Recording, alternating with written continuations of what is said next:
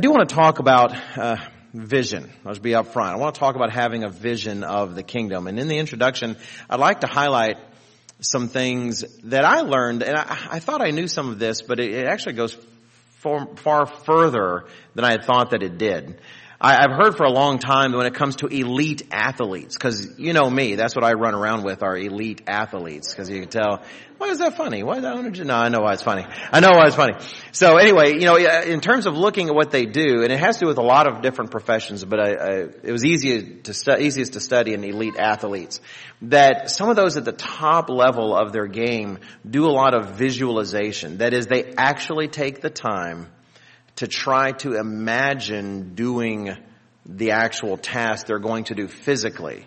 Uh, they, you know, close their eyes, try to experience every sensation. There was a video on the, the New York Times had, for instance, of a, an Olympic uh, ski jumper and she talked how she would stand in a room and close her eyes and she would imagine very intensely being at the top of the jump and she would go through her warm-up exercises and she would imagine the cold air on the back of her neck. She would imagine the sights and the smells and the sounds and she would do it so frequently in her mind that by the time she got there, it was like she'd already done it so many times. It wasn't like her first time, if you will, all week. I used to explain to students studying for exams that one of the best way you can study for an exam is to practice taking the exam in very exam-like conditions.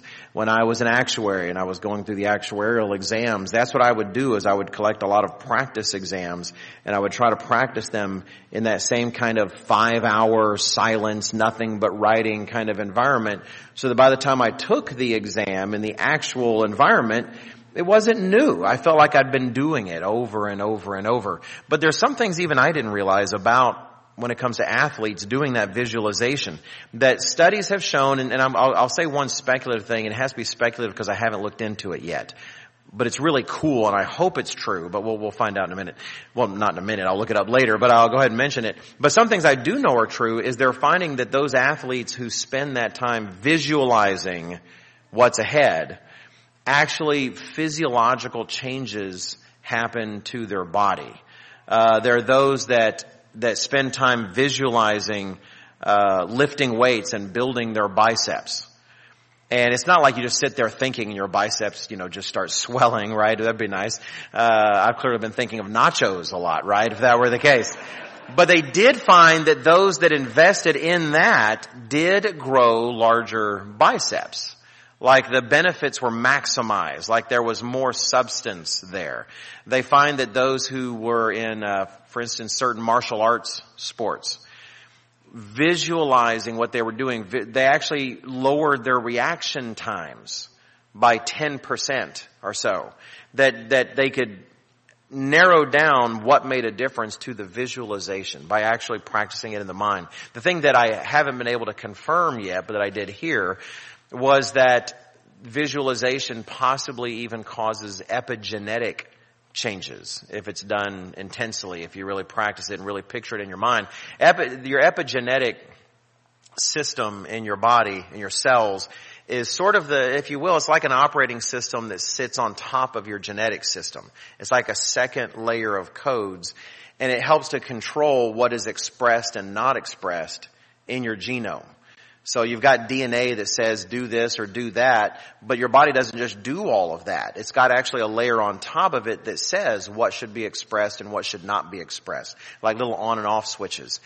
Believe it or not, it's actually a way that people can actually pass on habits that you wouldn't think are hereditable, uh, to their children.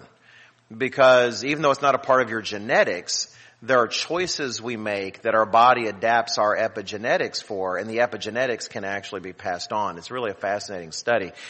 And I know that part's true, but the idea that visualization could possibly change the way your genes are expressing, that sounds too good to be true. I would really like to study it, but it, I, the source that I saw seemed credible, but I just, these days, I don't take anything at face value. I don't care if, whatever, I don't care if it's Fox or if it's CNN or, or, or the New York Times or the Wall Street Journal.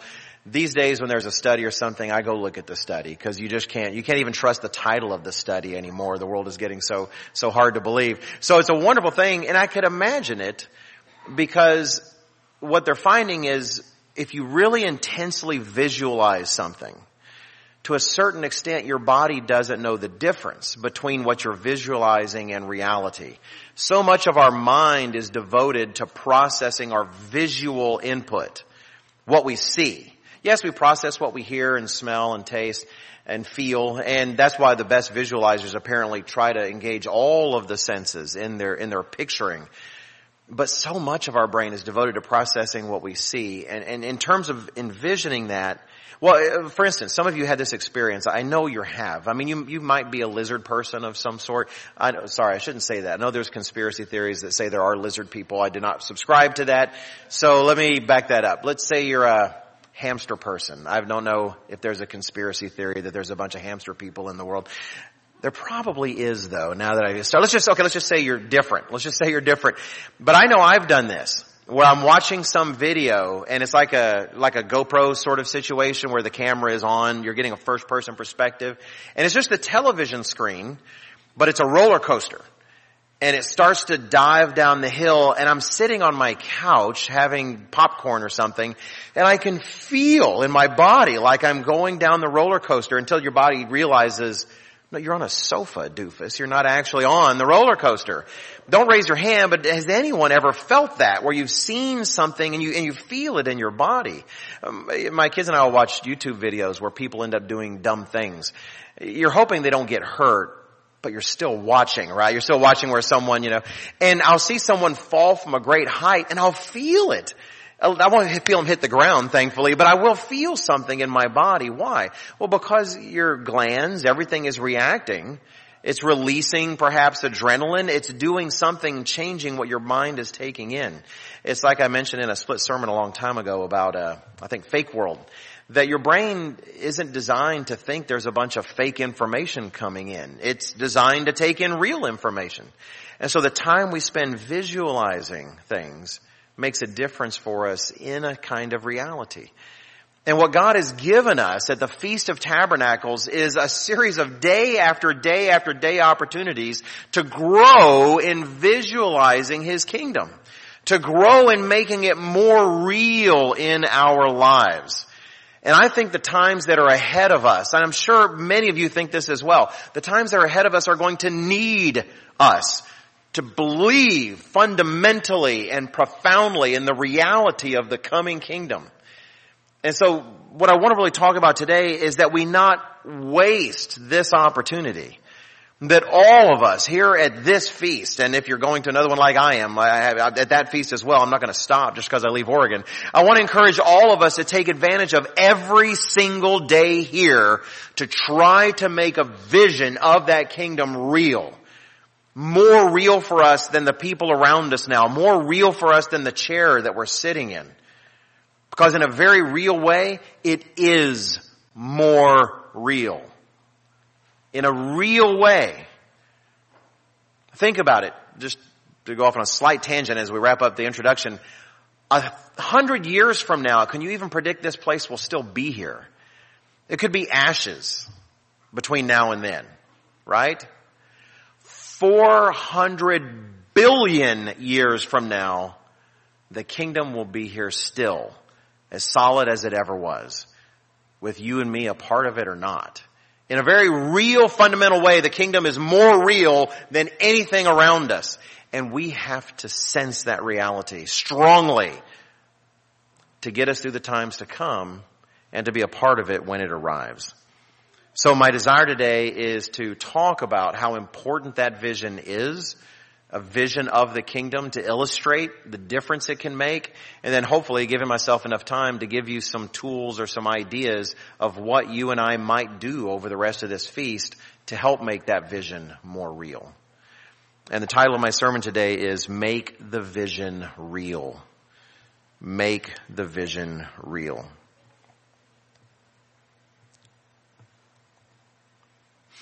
Now before I go into why it's important, let me kind of set a stage and, and, and a little bit of a warning to a certain extent. the devil has created a world around us that is primed to distract us from a vision of God's kingdom. It is primed to give us alternate visions, things to fill your mind. Like for instance, I, I can see all of you, but I don't do this. If I stare at this light up here long enough, which is remarkably bright, and then I look down, I don't see you as well anymore. Suddenly, uh, well, that was a mistake because I realize now I got to look down at my notes, and I can't do that. Well, I'm not sure what I was thinking. All you white dotted head people. Um, I'll keep talking and maybe this will go away. So what the devil is doing is he's got so many alternate visions for you. Things to fill your eyes with, to burn into your retina where there's no room for a vision of the kingdom of God. Or maybe there's room, but it's just a little bit of room because you're busy focused on something else. You're focused on this over there, focused on that over there. Or, yeah, it's blurred your eyes enough so you kind of see the kingdom, but it's blurry. Right? It's not quite as solid as it should be. You know, I remember the, the, the place I went to, to get these glasses and to get my first eye exam in, I don't know how long, at least four decades, I think. Uh, it was actually at a distance. The doctor wasn't even in the room, so it was good and cheap. That was nice. They actually tele uh, did it. I don't know how to say it. They had a televisit, but they could control the machine from where they were. And so they put that eye thing in front of you, and it's all click, clack, clack, clack, clack, clack, and it's terrifying. You know, here's this click, clack, clack, clack thing and they're about to put it right on your face. But it's, you know, to go through all the lenses and such. And after asking you all the questions, you know, is this better or worse, better or worse, better or worse, testing all these lenses, uh, then they gave all the information to the, uh, the actual optometrist. And when she came on the screen, and she said, okay, uh, they, they put the thing back now and they said, okay, how does this look? And things were blurry. And then, based on all the information she got, they set it to the setting that would help my eyes and said, uh, now how is this? And it was like, well, that's great. Wow, look at that. That is, that is really, really nice. And then they put a little card with, you know, the different letter sizes as the letter, the font gets smaller and smaller and smaller. And they put the card in front of it and had me just read the bottom line, the 2020. And it was like, I was living in HD all of a sudden, right? Which all of us are living in HD, but not me. I've been living in SD for a while. And so all of a sudden it's like, well, I can see the grain of the paper. It was just, it was just absolutely fantastic. But that's what the devil wants to do is kind of dull our eyes with different things that we see. And I think part of what's contributed to, like at least in my case, is staring at so many computer screens, right? In fact, I even find if I'm looking at one thing for a while, and then I look past it, I just, now those things are blurry and it takes a while for my eyes to adjust to a different focus. The devil is constantly working his best to get you to focus on other things. And sometimes those are things that seem unworthy of your attention. Sometimes the best bait from his perspective is stuff that seems like it's very worthy of your attention. Life or death worthy of your attention. When in the end, it also is a distraction. And I just want to look at two examples in the Bible of people who, well, if, if people or I would just say God's warning concerning losing focus and getting that distraction. Uh, let's look at 2 Timothy chapter 4. And just here at the beginning of the feast, I'd, I'd like to make sure I, I get these two out of the way. 2 Timothy chapter 4. And we have Paul talking to Timothy, explaining some things he needs. And he mentions Demas in 2 Timothy 4 and verse 10. After telling Timothy in verse 9 to be diligent to come to me quickly, he says in 2 Timothy 4 and verse 10, For Demas has forsaken me, having loved this present world now Demas is mentioned in other letters as well. He's mentioned in Philemon. He's mentioned in Colossians. He's called by Paul a fellow worker. Someone who was working beside Paul during the hard times, you know, people threatening to throw rocks at Paul, possibly throwing rocks actually at Paul, right? Uh, going into prison, supporting him. You could not be a fellow worker of Paul and not be working hard. And so this is someone that had skin in the game and yet here he is in 2 Timothy chapter 4 saying that now Demas has forsaken him. Why? Because he loved this present world. And brethren, this world gets us a lot to love. And I say love, it's in quotes, but frankly, when we are giving our time, our attention, our devotion to it, what is love? Other than giving time, attention, and devotion. In fact, what is love but self-sacrifice?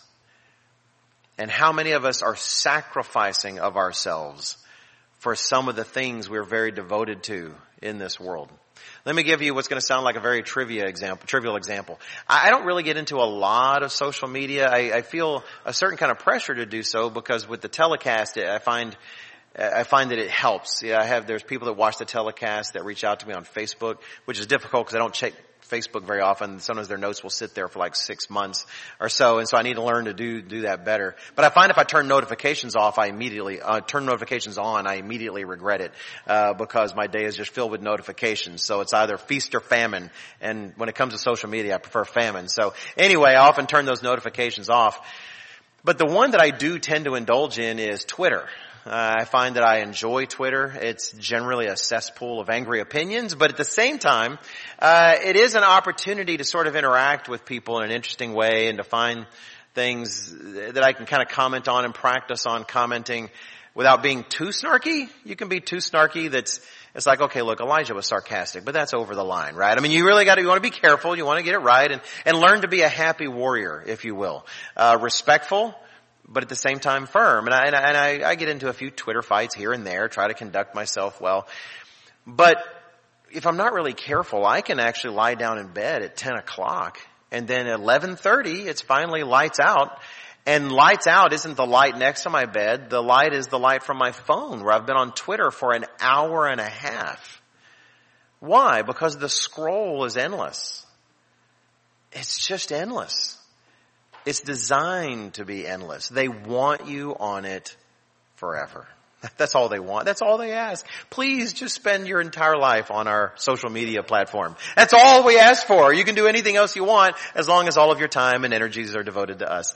And they're designed to do that. The same kind of principles that go into designing video games that keep people on. Some of you who are more familiar with video games than perhaps you ought to be, right? They keep you along, they bring you along, they give you a boss battle, and uh, if the boss is too easy, well that's boring, right? Nobody wants, that's not even a challenge. If the boss is too challenging and you've played for months and months and you still can't beat and you rage quit, like, well forget this, right? You know, this game, these terrible designers, they don't know what they're doing, you know, they've made a terrible game. They want you just in that zone where every victory is satisfying, endorphin rush, pew, you know, that's what they want and they're very good at it.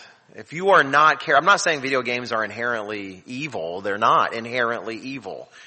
But they can destroy your life, right? Uh, they can if you're not careful. You know, it's like alcohol, right? Alcohol is not inherently evil in moderation. And if you're a person who cannot enjoy alcohol in moderation, you should not have alcohol. There is no biblical right to alcohol.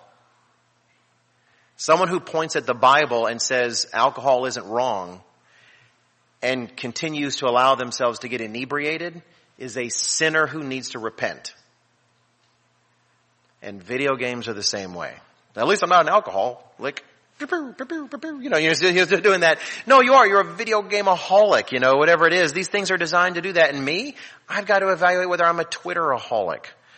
Right? We've got to face our demons. Not literal demons, okay? Don't get weird. This isn't a Pentecostal church. Uh, but we've got to face these things that seek to grab us and drag us down and distract our vision. Cause you know what? Maybe that hour and a half on Twitter was the best thing for me to do that day. I kinda doubt it. Right? Sleep probably would have been good. Demanding job, you need sleep. But I do know it was an hour and a half that I probably wasn't all that focused on the kingdom of God.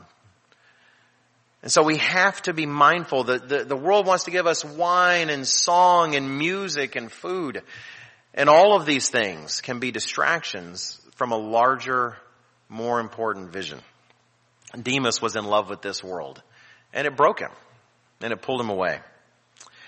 Uh, this one is not going to seem related and I'm telling you it's related. I really only have one kind of theme distraction here before we get into actually building vision and why it's important, but it's going to seem different and I'm telling you it's not. Let's turn to Isaiah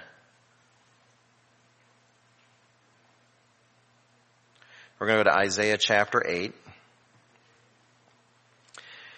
And I already sense it's possible that some of you might be thinking, oh man, don't go to that conspiracy verse. You know, I'm so tired of hearing that, you know, and people throwing that in my face when it comes to conspiracies. You know, brother, we'll get through it together. All right. You know, we can do it. You know, we can, we can get through it together. Uh, in Isaiah chapter 8, there's a warning, and, and, I, and I will be upfront, it, it can be misunderstood. It is easy to misunderstand it. In Isaiah chapter 8 and verse 11, and I feel this is that much more vital during the feast, because the distractions here actually hamper our fear of God. And we are literally here, as we heard from Mr. Weston on the opening night, we're here to grow in the fear of God and all that that entails.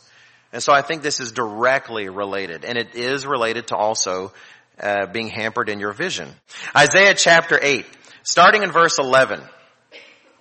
We read here in verse 11, the prophet says, For the eternal spoke thus to me with a strong hand. It was important to God what he was about to say, and instructed me that I should not walk in the way of this people, saying, Do not say a conspiracy concerning all that this people call a conspiracy, nor be afraid of their threats, nor be troubled. The eternal of hosts, him you shall hallow. Let him be your fear, and let him be your dread. Now let's talk about what this is not saying, and then let's talk about how it does tie into vision. This is not saying that conspiracies don't exist. Right? It's not saying that. It literally doesn't say, do not say a conspiracy concerning all that this people call a conspiracy because there's no such thing as conspiracies.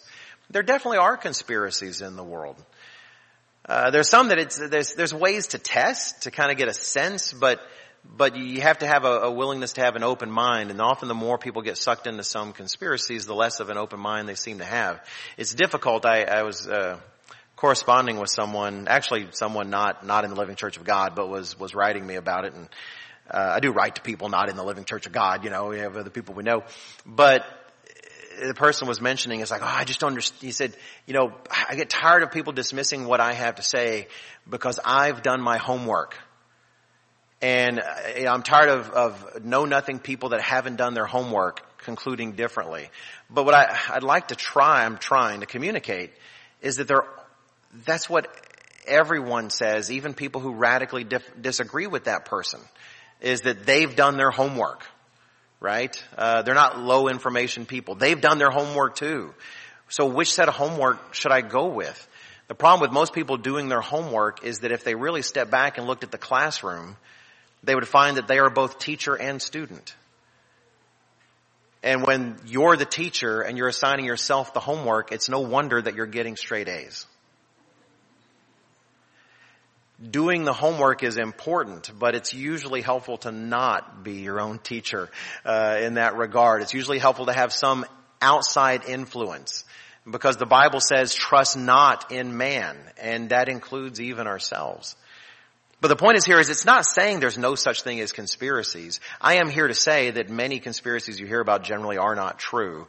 There's not a race of lizard people, right? Uh, you know, on the earth. That's not, that's, that's not true. If I'm breaking some of your hearts, I don't think I am, but you know, you never know. I mean, I've been surprised. But people say, look, Mr. I know you say that, but there is totally an alien base on the moon and there's totally half lizard people and it's like, well, okay. Um, uh, and I, but I, I, try to be open. The earth is not flat. And that, I, it's a higher probability that might bother some of you. Um, but I, but let me, let me say that I will say this, people that dismiss a flat earth really, really, really quickly often haven't looked at some of the arguments that are made. Some of the arguments can sound really pretty good. You know, believe it or not, they can sound fairly, you know, convincing. The more you learn, the more you realize they're not. But that's part of the challenge is they start to sound convincing at first until you realize they're just not. I remember someone almost convinced by, for instance, the idea that you know, there's a thermosphere above the earth and the thermosphere is thousands and thousands and thousands of degrees. And the argument is there's no way, for instance, that uh, the moon capsule on the way to the moon could have passed through the thermosphere because the little sheets of metal and such would have melted at that degree. The melting point of the metal is so much lower than the temperature of the thermosphere that there's no way that, that it actually would have survived. And that almost convinced someone because it sounds really good. But then that's not the way temperature actually works. Temperature is a measure of like kinetic energy in terms of uh, uh, air molecules. In this case, air molecules, and it's the same. The reason it didn't melt the capsule is because it's one thing to be soaked in water that is 212 degrees. You're going to be boiling Fahrenheit. It's another thing to have just a few occasional molecules hit you that happen to have that much energy. You're not even going to notice. The difference is if you were to go into say a sauna well, people go into saunas to get healthy. Even a really hot sauna doesn't necessarily kill you unless you get locked in or something. That's murder mystery TV show stuff. But you know, you can be in a hot sauna, but if you were to take a cup of water that was the same temperature as the hottest sauna you can take and stick your hand in, you're talking third degree burns. You're talking permanent damage because it has to do with contact and density and, and, and how many molecules are making contact. Uh, it's, it's, it's not the same thing. It's not the same thing. Anyway, the, why did I even get onto that? The whole point is to say that a lot of these things, they sound good at first, but then you dig more and they just don't. They don't tend to survive uh, repeated uh, contact. I could explain to someone how to how to demonstrate for themselves the Earth is is round without having to talk to NASA. Uh, there's a lot of things you can actually do. It might take a little work, but it's it's worth it if it means understanding things more clearly. So there's a lot of things out there that aren't true, but there are some that are. For instance, they're not lizard people, they're hamster people, like I was saying earlier. No, I'm just kidding. There's no hamster people. But yeah, sure, of course, the idea that people wouldn't team up to try to get benefit for themselves without other people understanding, well, of course, you know, of course people do. People do that all the time, right? Uh, but it's not what he's saying here. Read it again carefully. He says in verse 12, don't say a conspiracy concerning all this people call a conspiracy. First think about it. when someone says a conspiracy, how are they saying that? They're not saying, ah, a conspiracy.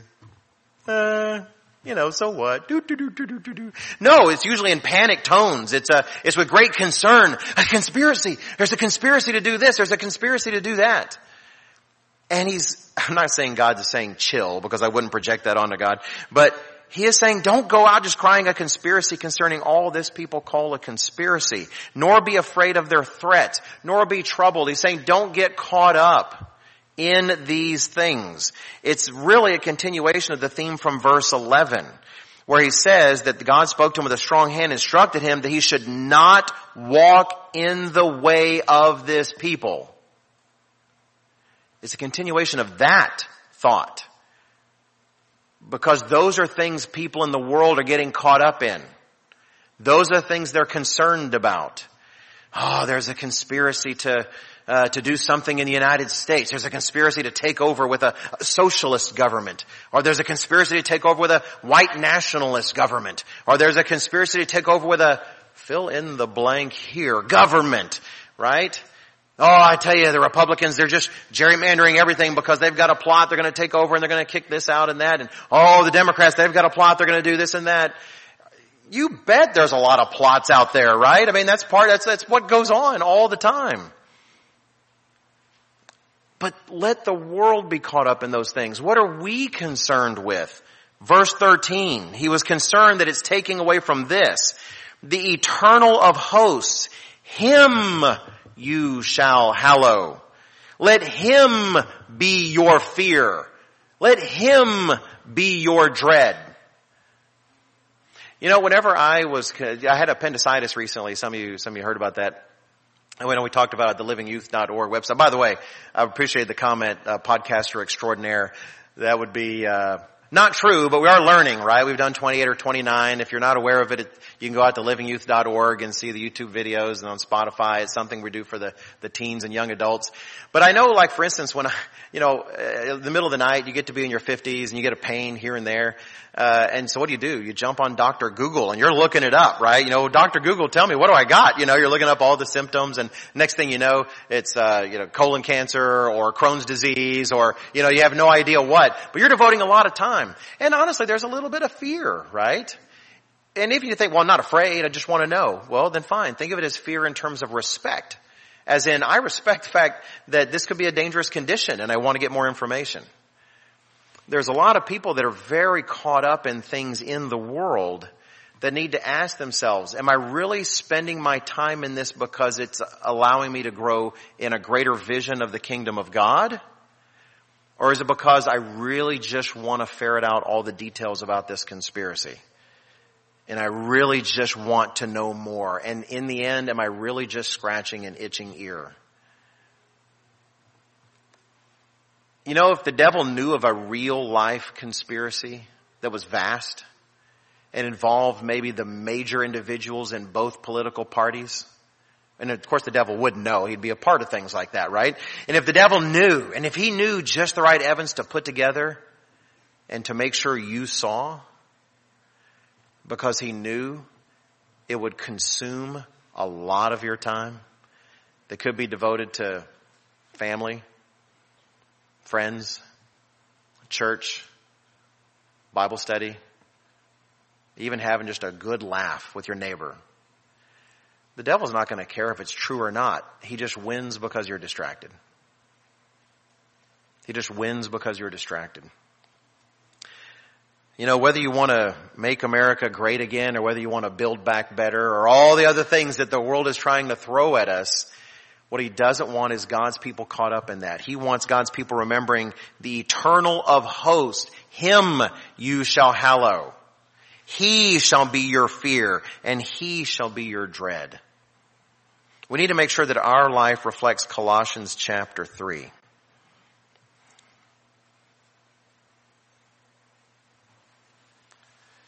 Colossians chapter 3. Starting in verse 1 of Colossians chapter 3. Paul writes in verse 1, If then you were raised with Christ, seek those things which are above, where Christ is, sitting at the right hand of God. He said, set your mind on things above and not on things on the earth, for you died and your life is hidden with Christ in God. Understand what he's saying here. He's not saying set your mind on things above and not on things on the earth. So if you don't have a driver's license, too bad. You can't focus on studying for it because that's an earthly thing.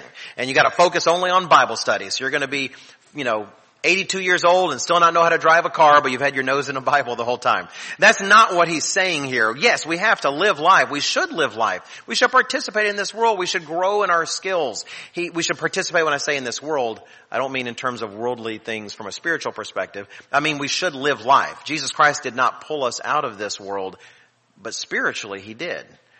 He's talking about the things that our life focuses on. The things that are vital to us, that are important to us, and that should be, Matthew 6:33, the kingdom of God. Seek first the kingdom of God. He's saying set your mind on things above, not on things on the earth.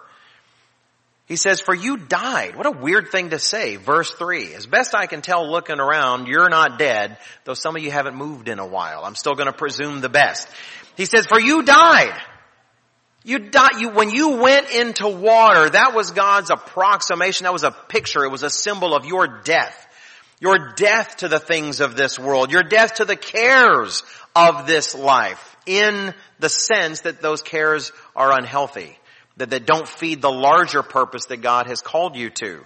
You know, it is a very good picture of death. I'm glad it didn't have to make it literal. We got to go into dirt, you know, or a cave. You know, water is a lot easier to lower someone in and bring them back up. But you know, if the minister did lower you into that water, and then sort of started a really long-winded prayer. Oh, you know, while this person is underwater, God, I pray you will forgive him. You know, and next thing you know, it could be that way, right? Uh, because you can't survive underwater. You don't have gills. If you do have gills, Man, I'd love to see it. That would be really cool. But I don't know anyone with gills. You go underwater, you die.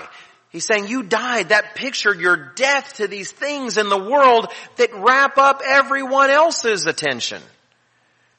He says those things aren't for you. In fact, where is our life bound up? It's in verse 4 where it's described. It says, when Christ, who is our life appears, then you also will appear with him in glory. What a statement. When Christ who is your life, where is your life? It's in Christ. Where he is, that's where it is. And the fact that he's not here yet should feel like a part of you is missing. It should feel like you're incomplete because a part of you is permanently and forever with him. And if anything, is your desire to invest more with Him so when He returns and brings your life to you, you're ready for it. You're transformed to be like Him, to accomplish the things He wants to do in glory in this world. So the devil is ready to distract us with so many things. And if we feel those things are going to serve our spiritual purposes and serve the church and serve our family, even if they don't, He's ready to help us believe that that's the case. Jeremiah 17:9 says the heart is deceitful above all things and desperately wicked.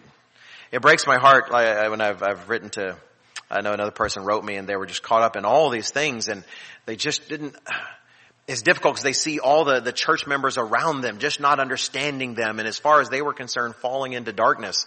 And it was amazing when you really boiled down a lot of the accusations the person was making, they were all rooted in essentially the political talking points that you see the world making.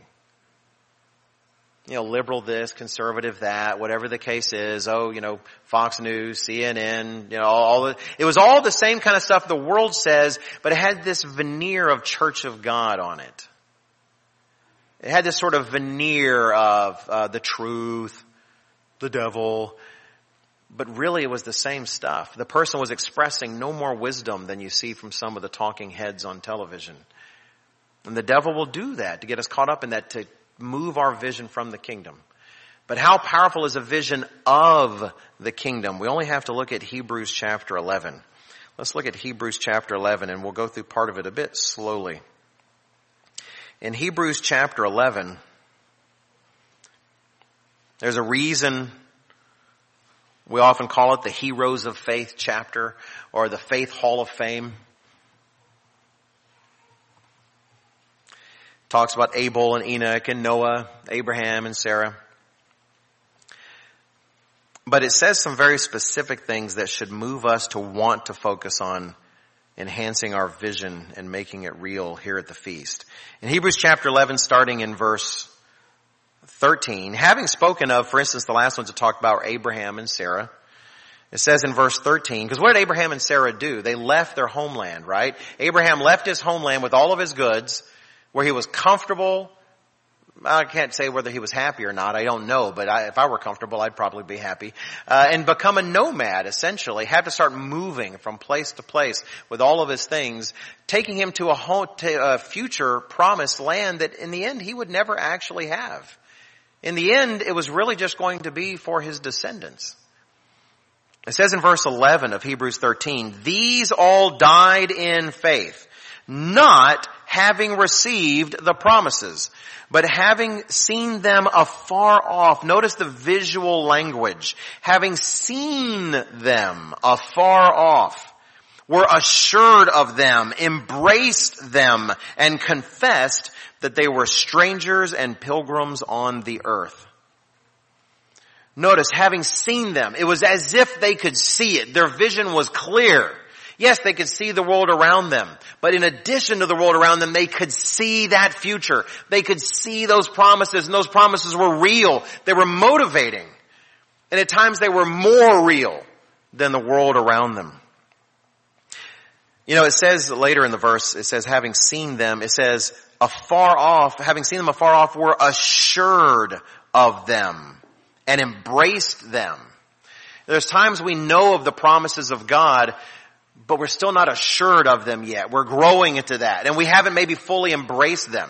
I remember at a certain point in my life I had to ask myself, am I really all in on this truth? I mean all in.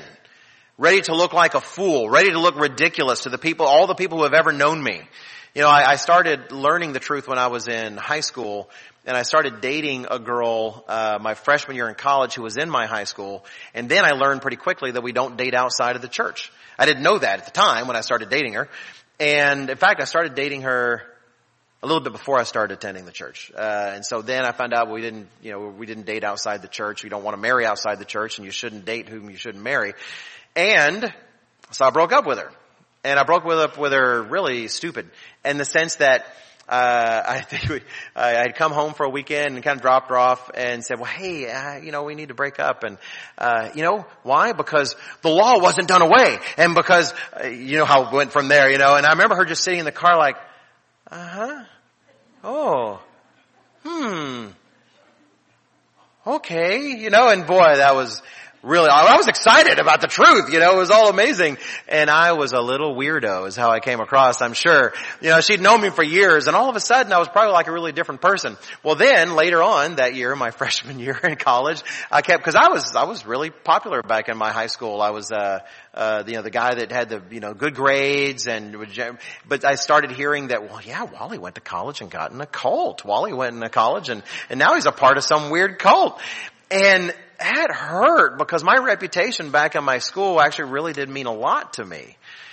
And I kind of thought, well, how can I repair this? You know, I, I really couldn't think of anything. But then as years go on, you realize, well, no, that's just going to happen more and more. Even amongst people I, I truly respect and people whose opinion makes a difference to me and they might think some truly terrible things. And now I've been in the ministry long enough. You can't be in the ministry long enough before someone gets a really terrible idea about you that's not true. Um, it's bad enough things that could be true, but they're not satisfied with those. They tend to go find some that aren't. And you have to recognize, is that okay? Right? Is that okay? And have I really gone all in, as we heard in the earlier message? Really all in? And we all have to ask that question ourselves. They were assured of them. They sacrificed everything for this vision because it was real. They were truly assured. In fact, let's keep your place there, but you might go up just to the beginning of the chapter and read the beginning in verse 1. Hebrews chapter 11 and verse 1. We read here, now faith is the substance of things hoped for, the evidence of things not seen. Sometimes we misexplain this. It's not saying that faith is based on evidence, even though, yes, your belief in God certainly should and can be grounded in real evidence that He is real. But that's not what it's saying here about faith. It's saying that faith itself is the substance of things hoped for. It is the evidence of things not seen. Uh, it was Dr. Fall. I hope I wrote it down. Yeah, Dr. Fall said this last Sabbath in San Diego. He said, I think of faith as a rock solid assurance that we know something is true in the sense of God's promises that they are true. Because we can prove God, we can prove that He's real, that He exists, but His promises take an extra measure of faith. Because it's not just proving the fact that He is real, it's trusting Him. Uh, you can prove your mother and father are real, but do you trust them when they tell you something? That's faith. It's more than just proving something is so. It's that extra step that trust demands. And when you build faith, it does take on the weight like evidence does. It takes on extra mass and extra force, if you will. Where suddenly your beliefs are punching above their weight category because you have faith. Because those things have become real. Let's go back down to verse 13. Because that's what they had. They had a vision of these things so that when they died in faith, they were able to do so because they were assured of them. These things are real. That kingdom really is coming. That yes, I see Canaan around me or we see Oregon around us and there's trees and dirt and there's ocean. But you know what's more real? The kingdom of God. It's, what if, you know, who knows? Maybe there's all some big illusion. Someone's gonna flip a switch and next thing you know, we're not in Oregon, we're in uh, San Francisco. I don't know. Something really, we'll do our best to get back here as fast as possible. Uh, but God's promises are real and they are substantive and we have to believe those things and the thing is, they did. To the point that it says at the end of that verse, they confessed that they were strangers and pilgrims on the earth. They confessed that we don't even belong here anymore. Do we feel like we're just passing through? If our vision of the kingdom is strong enough, then we do. If our vision of the kingdom is strong enough, then the more that feels like our home instead of where we are now. The more Jesus Christ is real to us, the more that we want to be where He is in that kingdom, then the more we're ready for this one to move on. There's so many things sometimes we think, oh, you know, if I were to die, I would miss this and I would miss that. And that's a natural thing to think. It's not wrong to not want to die, just so you know. It's, it's actually really good, you know, not to want to die. But at the same time, when you're assured of these things, it takes on a completely different meaning. I, like, you know, again, I'm 52, I had appendicitis. You start you get all these feelings. You wonder what they are. I'm going to a primary care visit after the feast, and I haven't been to a primary care doctor in a long time. I, I feel like he's going to just roll the dice and say, "You got this," you know, or "You got that." But we'll find out. Hopefully, he says, "You know, you're the most healthy man I've ever seen in my life." I can't fathom that. It just seems unlikely. But regardless, you know, you're going to go and you know what you're going to get. But I am thinking of my mortality to be sure I'm thinking, you know, if something happens to me, I, you know, I have a wife I love dearly that I, that I, I want to see cared for. I'm grateful I have four sons. Uh, I, I have no concern for her in that regard. At the same time, I still want to be able to work with them. I want to be able to, to continue spending time with them. I like to think that the day I die, they're not going to throw a party and, you know, ding dong, the dad is dead, right? I hope they're not going to do that. I like to think they're going to grieve, they're going to grieve, and I, and I think about that possibility. And that, that does weigh on me. That they would have to go for, because I, I know what it's like to not go through life with your parents anymore. And I don't want them to have to do that. I'd love to be here when Christ returns and we all get changed together. But you know, when I was lying there in pain with my appendix, uh, inflamed, and it was really pretty. I, you just barely stroked the skin. It's like, oh, that hurt so bad. It was, was, I didn't burst, but the doctor said it was just really close. So it really, and I was thinking those kind of thoughts, but there was a comforting thought among many. One was that my sins are forgiven. I can't, uh, if you are not baptized yet, you don't know what that's really like. With the knowledge that your sins are forgiven and you're in Christ's hands. But then also the knowledge that if something just suddenly went wrong, not only in a moment would I be seeing Christ, God willing, as I understand things, if I'm, if I'm there, but not just that. Also, God willing, that my kids would be right there. That if they do their part, then they're there too. And we're not gone for a moment from my perspective. But more than just seeing them again at, you know, 25 and 23 and 21 and 18, but seeing them in glory. That potentially I was literally moments away if I were to die from seeing my wife and my children in glory. And that thought had never crossed my mind before.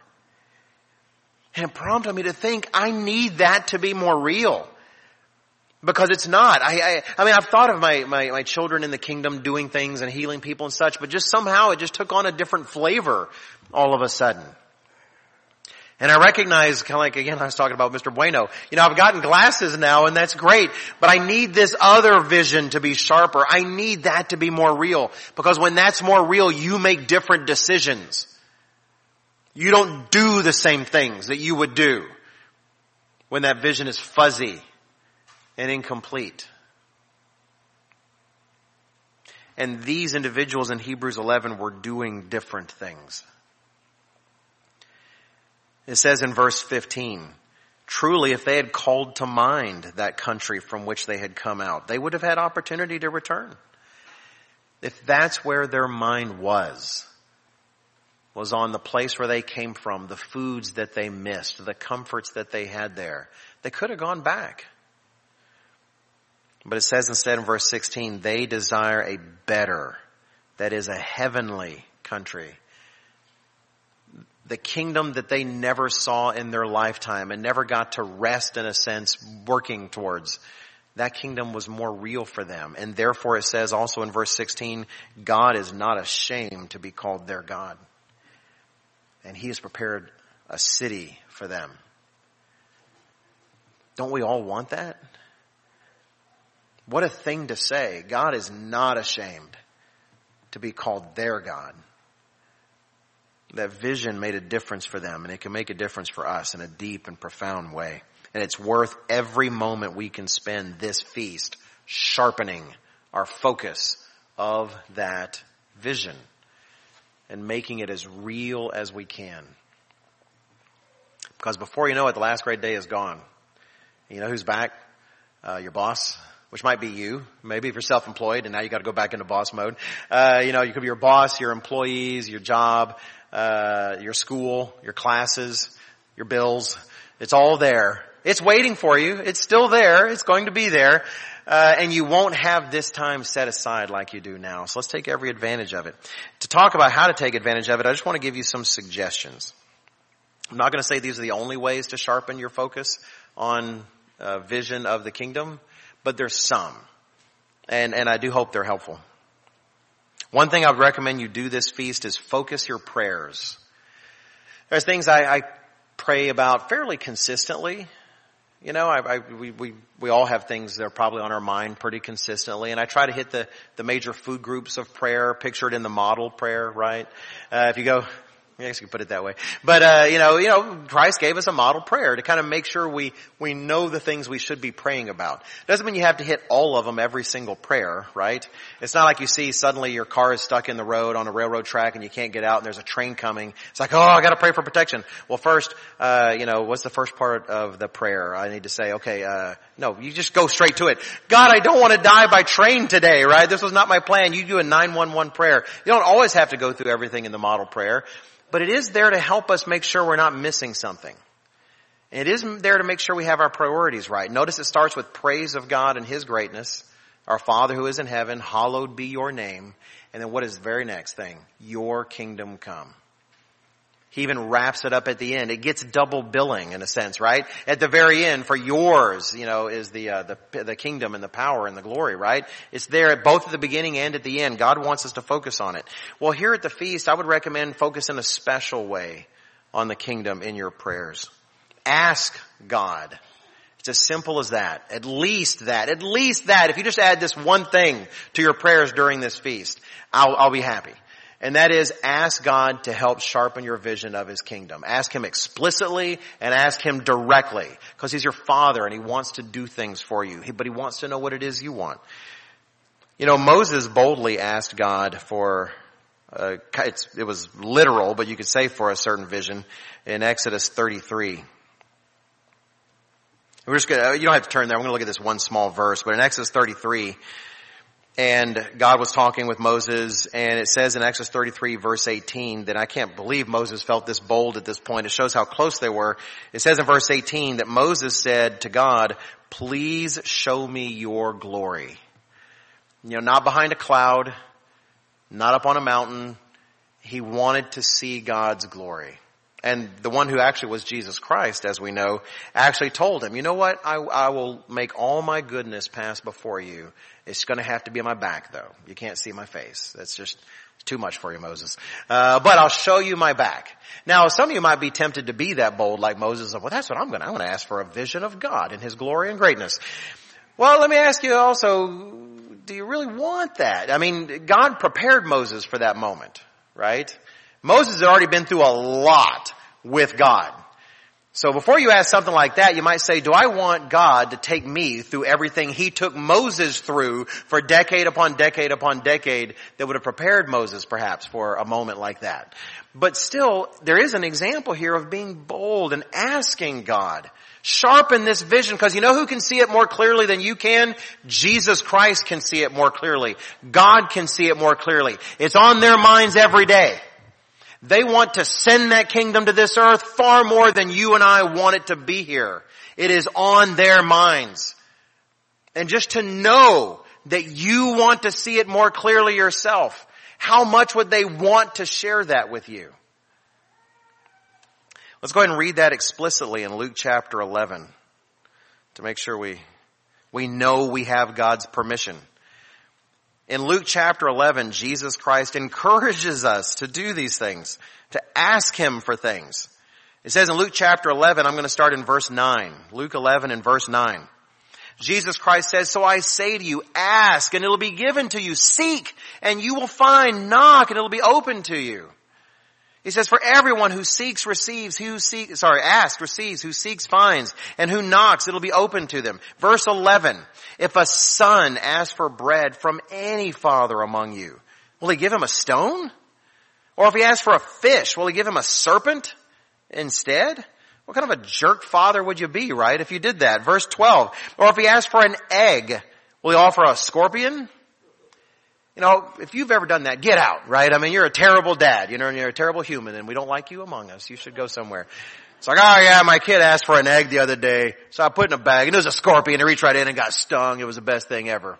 Well, you're no longer allowed to be a father. You know, something wrong with you, right? But Jesus is making a point, because notice what he says in verse 13. Here I am making fun of those dads. What does he say about all of us who are dads in verse 13? He says, if you then, being evil, by the way, know how to give good gifts to your children, how much more will your heavenly father give the Holy Spirit to those who ask him? Now here he's clearly focused on the Holy Spirit, and yet at the same time, do you think you're going to catch a good, sharp, clear, distinct vision of that kingdom without the Holy Spirit? He's saying, look, you dads, let's be honest, you're a bunch of carnal dudes in some way, he says. You're still working on it.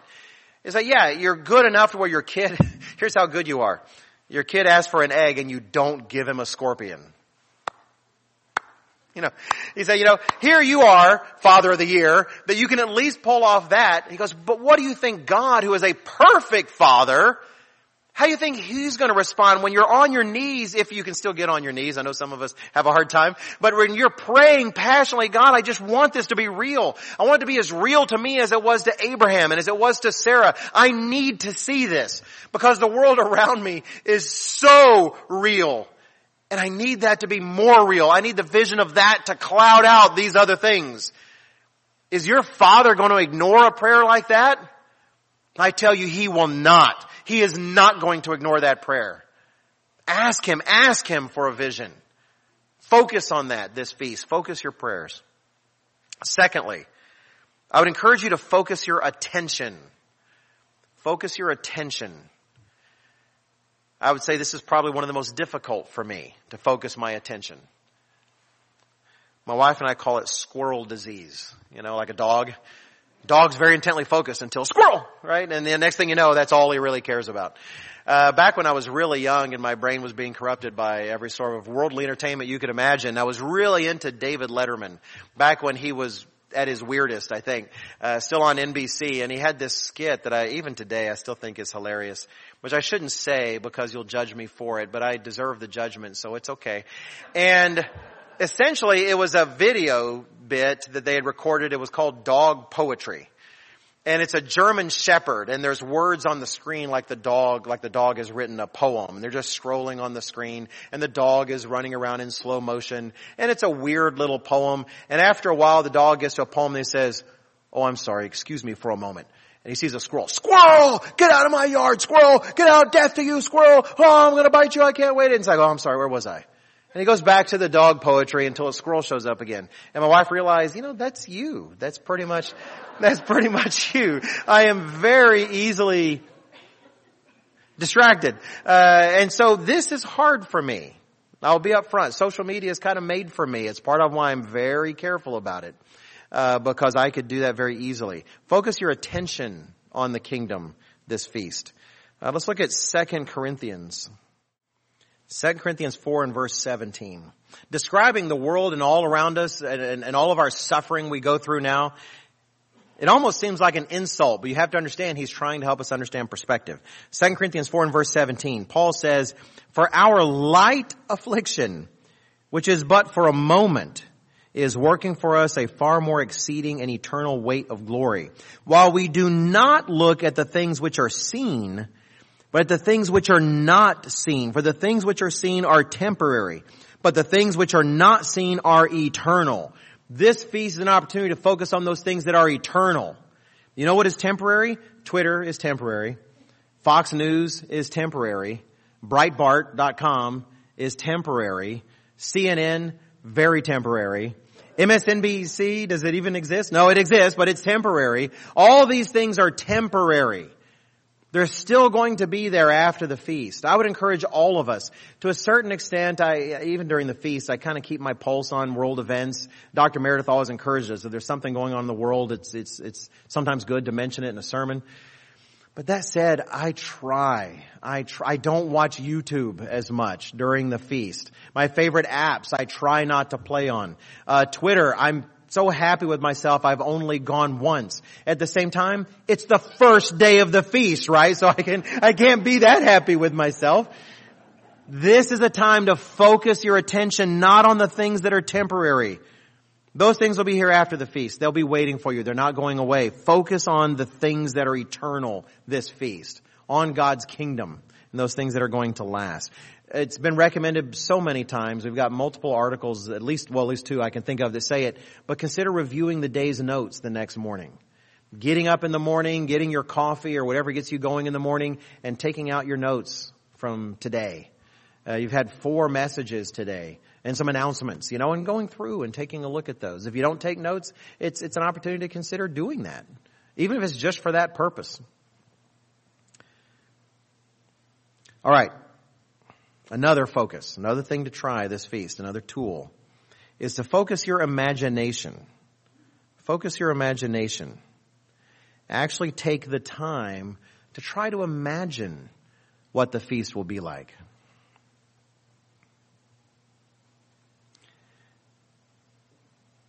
You know, let's just turn to 1 Corinthians 15.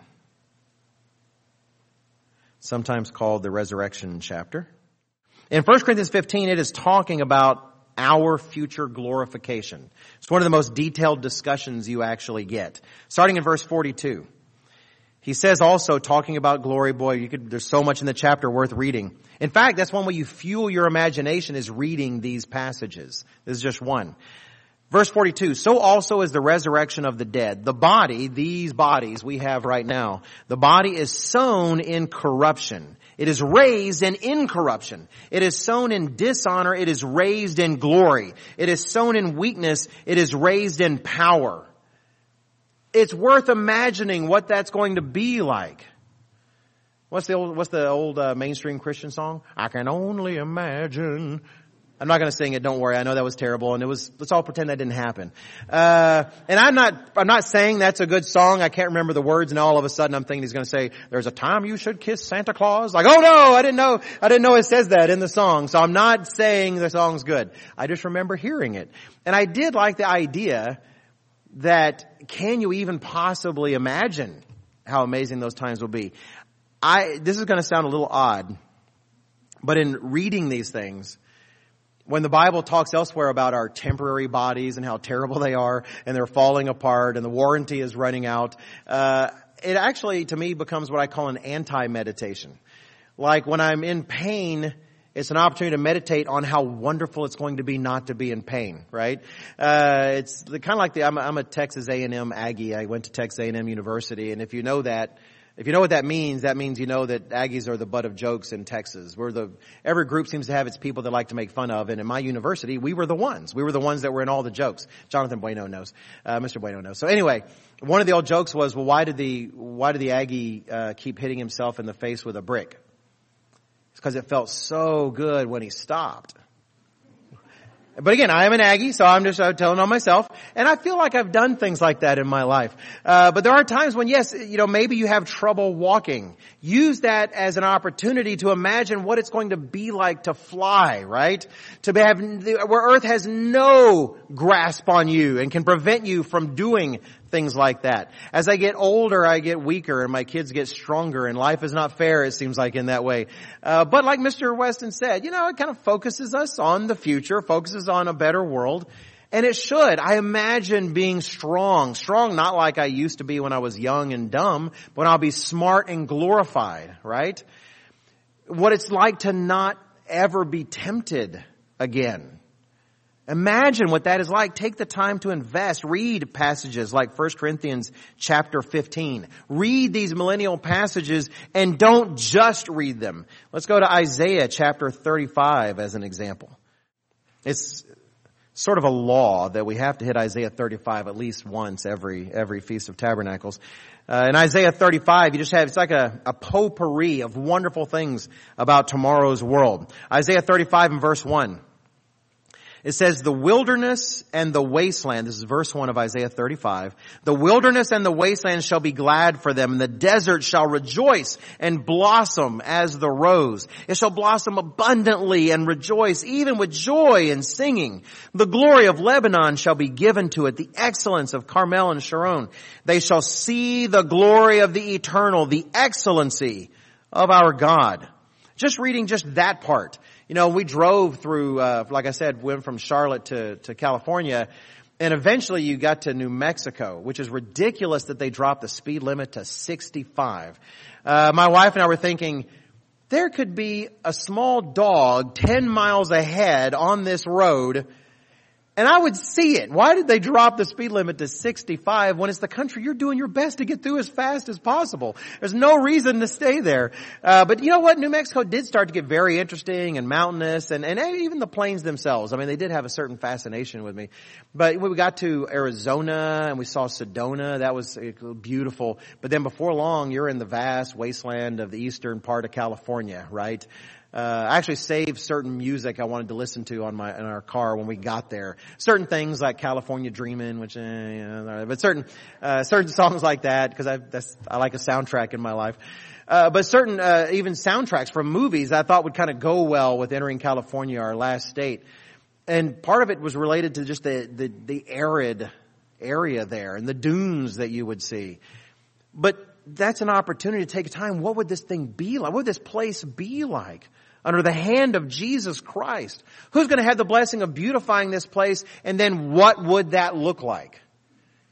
If we could imagine ourselves, for those familiar with Minecraft, like doing Minecraft in real life. If you had the opportunity to shape and beautify some part of the planet and then taking the time like those elite athletes to literally think about it. Not just to say, won't it be wonderful? How wonderful would it be? What would you do where? What flowers would you use? What looks like a beautiful place to you?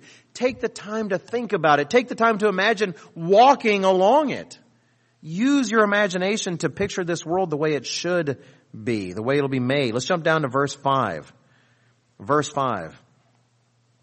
We read here in verse 5, Then the eyes of the blind shall be opened, and the ears of the deaf shall be unstopped. The lame shall leap like a deer. The tongue of the dumb sing. The water shall burst forth in the wilderness and streams in the desert. The parched ground shall become a pool. The thirsty land, springs of water. What a beautiful place with people who are no longer broken in any way at all, but are restored Take the time to imagine that if you haven't. Jesus Christ said that look at all the works I've done. Those who follow me will do greater works than these.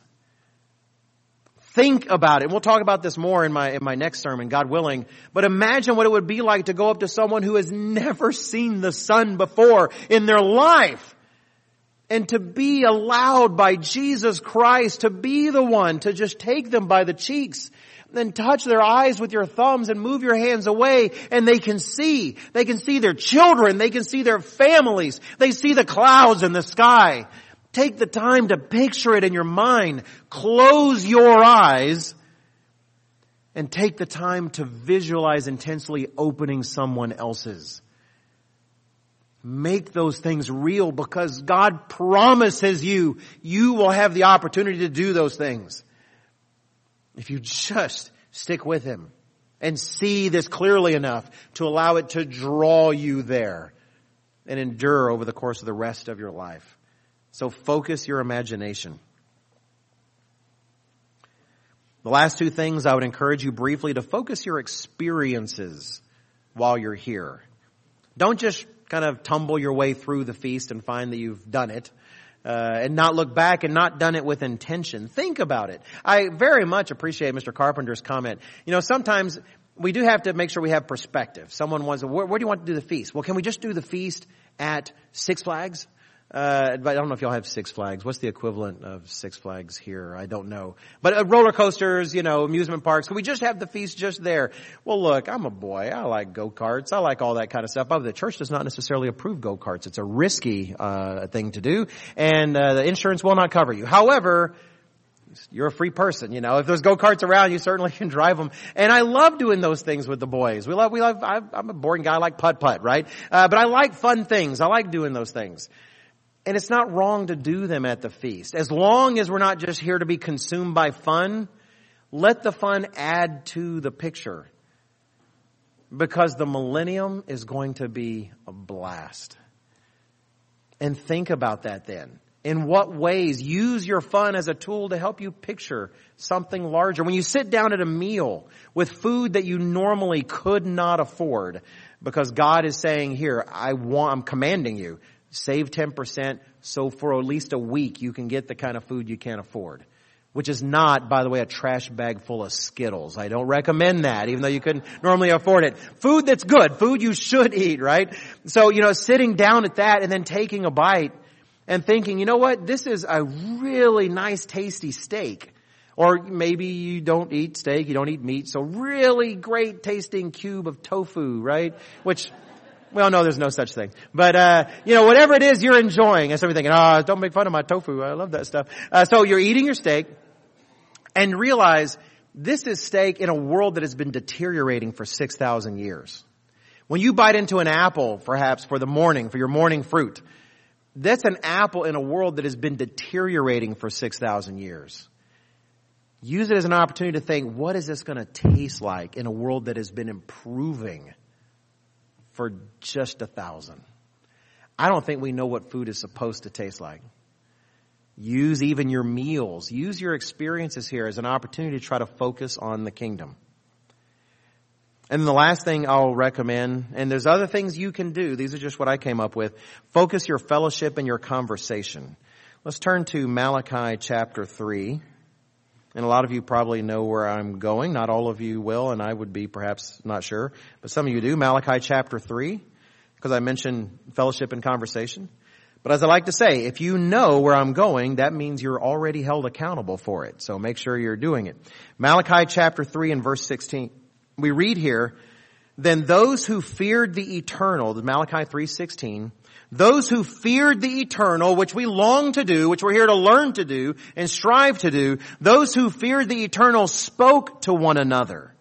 And the eternal listened and heard them and so a book of remembrance was written before him for those who fear the eternal and who meditate on his name.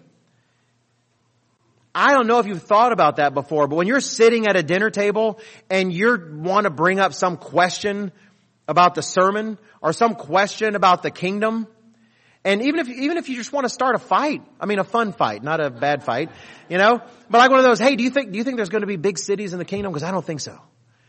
And you know that guy thinks there's going to be big cities in the kingdom, you know, it's like, well, here's why I don't think so. And you're having, you can do that in fun. It's okay to do that in fun, you know, no, no blows, no, nothing like that, right? But cause, cause who knows, right? Is God going to keep it all urban scale except for maybe Jerusalem or is he going to have big cities? I don't think Seattle is going to exist, but still, you know, is he going to do some things? Well, you know, to have those discussions, are we going to have solar power? Are we going to be digging materials from the earth? Is it going to be like oil like we use today or not? Uh, is it going to be all green or not green? Is, if it's all going to be electric, are we going to be using lithium mines and all the rest, uh, you know, and despoiling the environment? What are we, how, how is power going to work in the millennium? Will there be technology in the millennium? Will everybody have to have an agrarian, uh, ag, a farmer kind of base, or uh, you know, uh, how far will specialties go? Uh, my wife and I were talking. I mentioned a comment. Oh, I wonder if there's going to be restaurants in the Millennium. She goes, Well, yeah. Why wouldn't there be? And so we talked about it. Right? That's a great thing, kids. This could be your assignment for the feast if you want. Talk to your mom and dad, and, and here's the form of the question: Do you think we'll have blank in the Millennium? And blank's not bad there. It's a fill in the blank. You know, do you think we'll have restaurants? In the millennium? Uh, do you think we'll have pets in the millennium? Do you think we'll have sports in the millennium? Do you think we'll have movies in the millennium? Do you think we'll have schools, restaurants, I already said restaurants, hospitals? And then why or why not? Talk to each other about those things. Share with your brother and sister in Christ your hopes and your dreams for the millennium. And what Malachi 3 tells us is when you're sitting at that Burger King table, uh, because that's all you could find at the moment, you're really desperate for something, you're sitting, I'm not endorsing Burger King, uh, you're sitting there and you turn to your wife or your brother or sister in Christ or your kids and you bring up something with the millennium, Malachi 6 says you have God's ear. You have gotten his attention all of a sudden. And he says, hey, Bob, Bob the angel, you know, hey, Write this down. I want to remember this moment. Because my kid is sitting in Burger King and talking about what he looks forward to me giving him. We're promised in Malachi those moments, as small as they might be, mean something to him. So let's make sure this feast that we focus, doesn't, doesn't mean you can't talk about anything else. You can talk about the Kansas City Chiefs. Are they still the Kansas City Chiefs? I'm, I'm not a sportsy guy. Uh, you know, you can talk about, you know, uh, those things too, but we're wasting our time if we're not talking about the kingdom. And we're not talking about the millennium. If that's not making its way at all, then we're making a mistake. And let's make sure that we do. You know, in conclusion, the last great day is October 17th. It's just seven days away. And at that time, after that, you and I are going to have to go back into the world. It's unavoidable. It's still going to be there, and we still have things to do in it. But we have an option. We can just go back into it with the same level of vision of God's kingdom that we had before we got here, or we can jump back into it with renewed passion for what we know God is holding out for us at the end of our time in this age in this world. Now let's look at one last verse, Romans chapter 8. Romans chapter 8 starting in verse 18. Speaking of what he longs to do in the world. Paul describing what God longs to do in the world and thinking on it, meditating on it, he had come to understand things that gave him a perspective that we need to have, and this feast is our opportunity to grab. Romans chapter 8 and verse 18. He writes here, For I consider the sufferings of this present time, and let's be honest, brethren, the sufferings are difficult. Some of you have suffered in ways that I can't imagine. And you don't need anyone to tell you the sufferings of this world are great. And yet Paul puts those in perspective. I consider the sufferings of this present time are not worthy to be compared with the glory which shall be revealed in us. That glory that God wants to reveal in you shines so brightly and the world that he will grow out of you and create is so fantastic that there's literally no suffering in this world that can even come close to compare. It's not like here's the glory of that world and then here's the suffering of this world. He says they're not worthy to be compared. They are far too distant from each other. That's how great this world is to come. And it's worthy of our efforts to try to get a vision of that. He says in verse 19, for the earnest expectation of the creation eagerly waits for the revealing of the sons of God. That's you and me. The whole creation is waiting for that. It says in verse 20, the creation was subjected to futility, not willingly, but because of him who subjected it in hope. Because the creation itself also will be delivered from the bondage of corruption into the glorious liberty of the children of God. And he says the next verse that the creation, the creation is groaning like with birth pangs now. If you've ever been in a room with a mother giving birth, if you've been a mother giving birth, you know what that's like. And that's what the creation is going through right now. And one thing I've loved so far in Oregon when the fog allows me to see it as it's there's a lot of creation here. There's a lot of creation packed here in Oregon. There's a lot of trees and dunes and it's beautiful in that way. We've been looking forward to this terrain because again, we've never been here. The one thing I want to remember is this passage in Romans 8. Because as I drive by every dune, every tree, all of it is telling me like it's telling you, become what you're supposed to be. Become what God wants you to be. We're all counting on you to do this, to grab a vision of this, to make this world better. God doesn't want to do it without you. He wants to do it with you. He wants to do it in you and create in you what he plans on creating in the entire world. Brethren, there is no vision in this world worth fighting for and worth investing in and growing in our mind's eye like a vision of the kingdom of God. Let's all spend this feast every moment we can making that vision real.